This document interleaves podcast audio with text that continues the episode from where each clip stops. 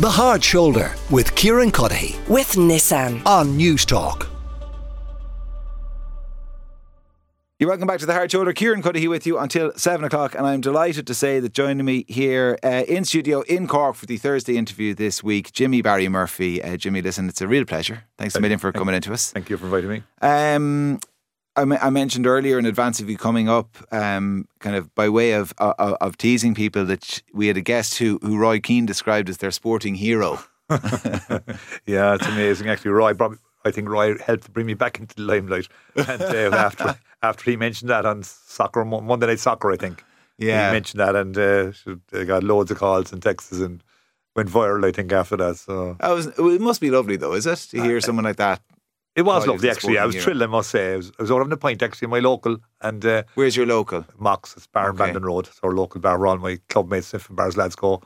A good friend of mine, Don Ellis, owns it. So I was in there, and we had it on, but sound was turned down after the game. So I think Roy mentioned that, and then my phone started beeping, and the lads rewound and we watched it, and we got a bit of stick. It was a good laugh, though. Who's your sporting hero? There wasn't a lot, really. When I was growing up, I didn't have any singular hero like that. I admired huge amounts of sports people, because I suppose I am a sports fanatic, and I went to see an awful lot of sports events in Cork over the years, both soccer, GA, rugby. I was a fanatic for all those games. So I'd have had an awful lot of local heroes, both in GA and in soccer in particular, on the local scene. I followed Cork Celtic for many years, and it was the fantastic era of Cork soccer when Cork-Hibs and Cork Celtic were at their prime, and there was two teams in the city, and there was great rivalry, and I followed some great players in that era. What was the attitude of people kind of jumping between those sports at the time? Because, in some places there might have been a bit of an attitude of, you're of the rugby set or the soccer set or the GAA set. Yeah, particularly when I was reared in a family where GAA was very much the dominant game, hurling and football, and I wasn't into soccer and that, because the ban was their time, and I don't know, I went to soccer matches, so I wasn't really never upholding the ban or anything like that. That's why I didn't play soccer until the ban went, and an awful lot of my friends were the same, and we were just mixing on, playing every different sport. So I knew all the players of my year in rugby and soccer and Cork growing up in athletics, so we all met around town. You knew them very well. It was a different year at that time, and it was before the era of social media and mobile phones and that, so we'd all meet in the same establishments in town and get to know each other and grow up together, really, I suppose. Yeah. And it's great today. Kids growing up today now play everything. I think that's fantastic. I love that. I made that comment recently. I did a piece with Micheál Martin, the Taoiseach, recently, a podcast, and I was mentioning that I love to see children, boys and girls, playing various sports, and then they find their own level, and, you make great friends. I know it's a cliche, but everybody doesn't get to play at the highest level with Cork or with Manchester United or whatever level you're at. You find your own level and you enjoy that, and people playing junior B or junior hurling with their club, like my club, St. Finbarr's, I see them coming into the local after winning their competition, and they get as much kick out of it as the senior players do. And that's the way, I think that's fantastic. And particularly for young people, both boys and girls, I love seeing them playing soccer, and camogie and hurling, football, and boxing is huge now as well. We have a lot of young girls. But camogie and soccer are huge now. Yeah. And ladies football, they're all huge factors. When I was growing up, it was almost unheard of. I mean, camogie was there, but it wasn't to the extent it was now. Yeah. And ladies soccer has taken off completely, of course. Our own club, we're in the camogie, I'm going to give a shout out to them, in the camogie All-Ireland, the club All-Ireland on the 17th against Sarsfields from Galway. Beat Sarsfields from Cork, actually, in the other semi-final. Right. And it's great. Listen, this bus has been organised up from the club, and it's brilliant. And I'm in about 10 different WhatsApp groups trying to organise different mentors and buses and all of that. And when I was growing up playing with the club, I mean, the camogie team were absolutely the poor relation. You know what I mean? They had nobody going to matches. They were struggling to get players to go to matches. I mean, it's remarkable how much all that has changed. It's remarkable. And when I go to my own club there at the weekend and Saturdays, and there's a fabulous all-weather area, and the amount of work that's going into Gaelic football and camogie, it's phenomenal to see the kids out there playing. It's massive numbers, and all the clubs are the same. And, you've seen ladies football with the soccer team this last couple of years. The evolution that has taken is phenomenal. No, the financial supports for them are never... But they are still not anywhere near what they should be compared to men's sports. But it's the numbers playing are fantastic, and it can only be good for young people. And that's important as well, of playing different games. Not only, I guess, do you have different social groups, and as you say, you're making friends, and you find your own interests and level. I think people are starting to appreciate as well that one lends itself to the other. I was talking to Michael Darragh Macauley last night. an amazing basketball player, and we'll talk about how it helped him playing football. And you can see it in the style of football he would have played as well. And he was very, very effective at what he did for Dublin and the role he played. And he managed to integrate a lot of basketball skills into... And I think there's an appreciation of that, isn't there? I think playing all these other sports will actually help you with your main sport. You saw Liam McHale with Mayo and Ballina playing basketball, fabulous basketball player, and he brought all those skills. I know quite a few intercounty football teams and club teams have used basketball coaches for some sessions to help them with their passing ability of the ball and their awareness of position and the quick transition of play. It is fantastic to watch, and that is a lot of it is down to like Michael Darragh Macauley and a new style of play, but he was a fabulous player, and obviously he was able to integrate both skills into his game set. How would you describe the state then of senior Gaelic football at the moment?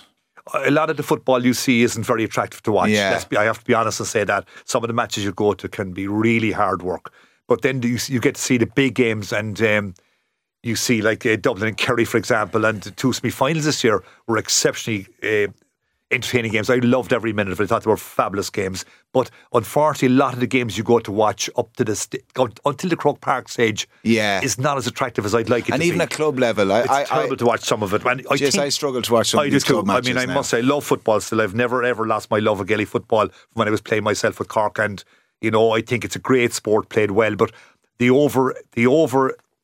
dependence on the defensive side of the game and the withdrawal of 14 and 15 players back into your own half is absolutely crazy, and you know I don't get it. And then when you go to Croke Park, and for whatever reason, it's because of the space, or they'll tell me the pitches are all the same sizes. It may be, but when you get to Croke Park, that system does not work, and very few teams, I think, will win All Ireland's with that total dependence on defensive setup. I think Dublin have proved that, to be fair to them, and Kerry as well. Yeah, isn't it funny that they say that the dimensions of Croke Park are not that different, but it whatever it does to people's heads, you must know more than anyone else. But I mean, I've been on the sideline with Cork up in Croke Park, in the modern Croke Park, and it's a different world from Thurles or Páirc Uí Chaoimh. It's just a different world. It's very hard to describe, and people will tell me all this thing about the dimensions, but the surface is so good there. The whole ambience and the surroundings are so, it's massive. It's just a different world up there, and it's something that some people find hard to adjust to when they get there. You mentioned Páirc Uí Chaoimh. I mean, how proud are you of Páirc Uí Chaoimh now, the modern iteration? It wasn't without kind of its detractors and criticism and the project. Yeah, I know, going back in time, and I remember Dónal Óg Cusack discussing this and making a lot of criticism of the fact that it wasn't a good idea, and I can see an awful lot of merit in what he was saying, in fairness to him, because unless the facility is used more often, it's a shame, really. I mean, for Munster Championship games next year or Cork and Kerry, it's rarely you're going to fill it. It's a fabulous facility, and you need unfortunately, not unfortunately, because it's great for the city, but you need the likes of concerts and ancillary activities to the games to have it on there. And I suppose the one problem we have in Cork is that we don't have a centre of excellence that other counties have for training facilities for all our teams. So we're kind of still looking for places to get our teams to train around the county, and the clubs try to accommodate them as best they can, and we use UCC and MTU, who have fabulous facilities, but it's not our own centre of excellence that like say Kerry and Tyrone and Dublin have. And is that because the county's so big there's just disputes about where to put it, or what's I'm not so sure. It's not a lack of space anyway. A bit of space down Páirc Uí Chaoimh, certainly, because a huge investment was made in Páirc Uí Chaoimh, and as I said, I'm very, very proud when I go down there and show people it often, and I mean it's a fantastic venue when the games are on, but I don't think honestly it's being used enough to justify what was put into it, and that's just a fact of life.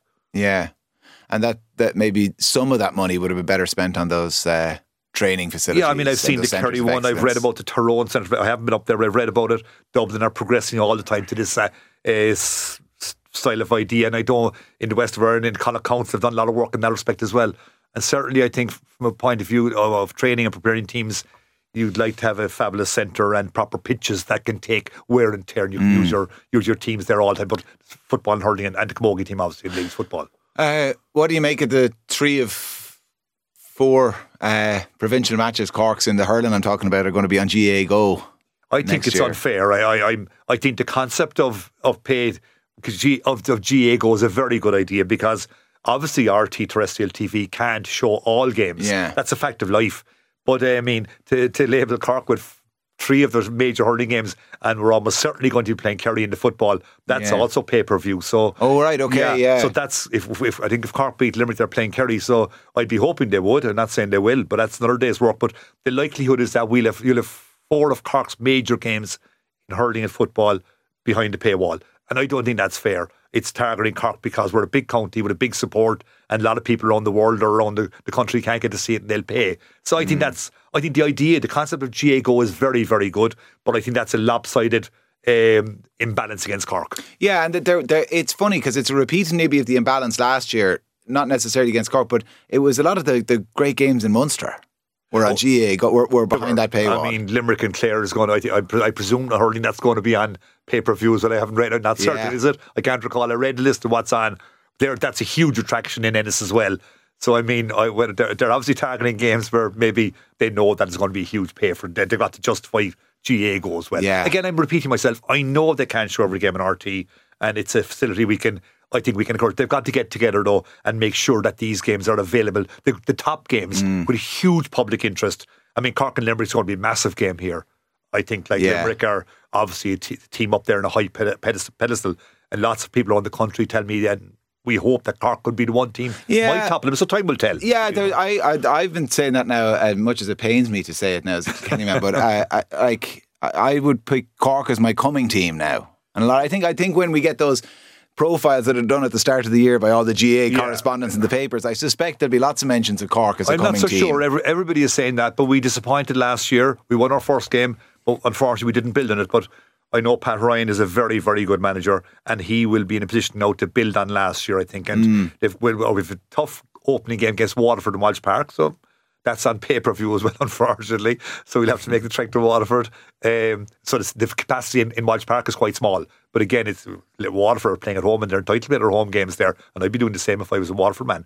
But I think Cork have the capacity to threaten big time the next couple of years. Yeah. But I'd like it to be next year because every year it gets harder. Yeah. You know? Have the underage structures and those problems that people talk about in Cork been addressed? You know, when you looked at kind of roles of honour, I mean, Cork were winning nothing basically for years underage. Well, we've won we've won under 20 All Irelands the last couple of years. We've won under 20 minor and under 20 football. So there has been huge progress made and an amazing amount of work done in the development squads, as they call them. You can argue the merits in that, but I think it's certainly on the right road. Cork have a massive structure now in relation to underage hurling and football. I think it can only bear fruit at the end of the day. Limerick did it, and we saw the work that J.P. McManus and why were Cork slow to get going on that? I don't know. For some reason, we didn't embrace it as fast as other counties. But certainly over the last 7 or 8 years, and I go walking every weekend out around MTU where a lot of the development squads are based, I see the amount of work being put in by people. Yeah. It's phenomenal. And I think our under-20 teams, we've had fabulous teams over the last 3 years. Now, it doesn't always follow that they make it at senior level, but I'm confident that a huge number of them are of the standard to make the transition. It doesn't always follow, and I think it can be a bit misleading. But I think didn't Limerick do 3 yeah, exactly. I didn't get into for a couple of years. And stuff it's, and it's not, a game of it. Yeah. But I think Cork hurling and football, Cork hurling in particular, football hopefully is going to be harder because I think it's the numbers in Cork are quite high, but the standard of football I wouldn't have thought is as high as the under-20 hurling. They had a very good team over the last couple of years, and I'll be shocked if 4 or 5 of them don't make it to jump into the senior team next year. There are a couple of exceptional talents coming through. There's that Michael Mullins, Ben Cunningham. Unfortunately, we lost Ben O'Connor to Munster Rugby, was a big loss to us. Yeah. But there's another Dermot Healy, another lad from Dungourney, a very good player. There's a lot of talent there, and I think certainly some of these players will come through. You know, when people set records and break records, you know, people will often remark, others watching it, we'll never see the likes again, it'll never be done again. And invariably they're wrong. Records always get broken.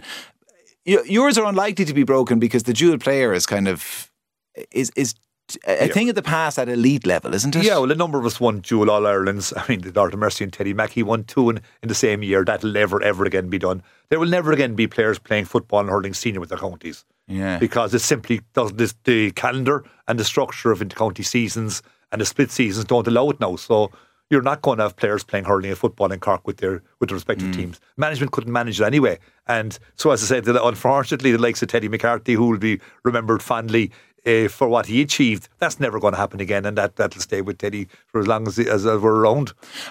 Do you think we lose something in the game by not having dual players? I think certainly in Cork we do lose something from it, and other counties who did have dual players.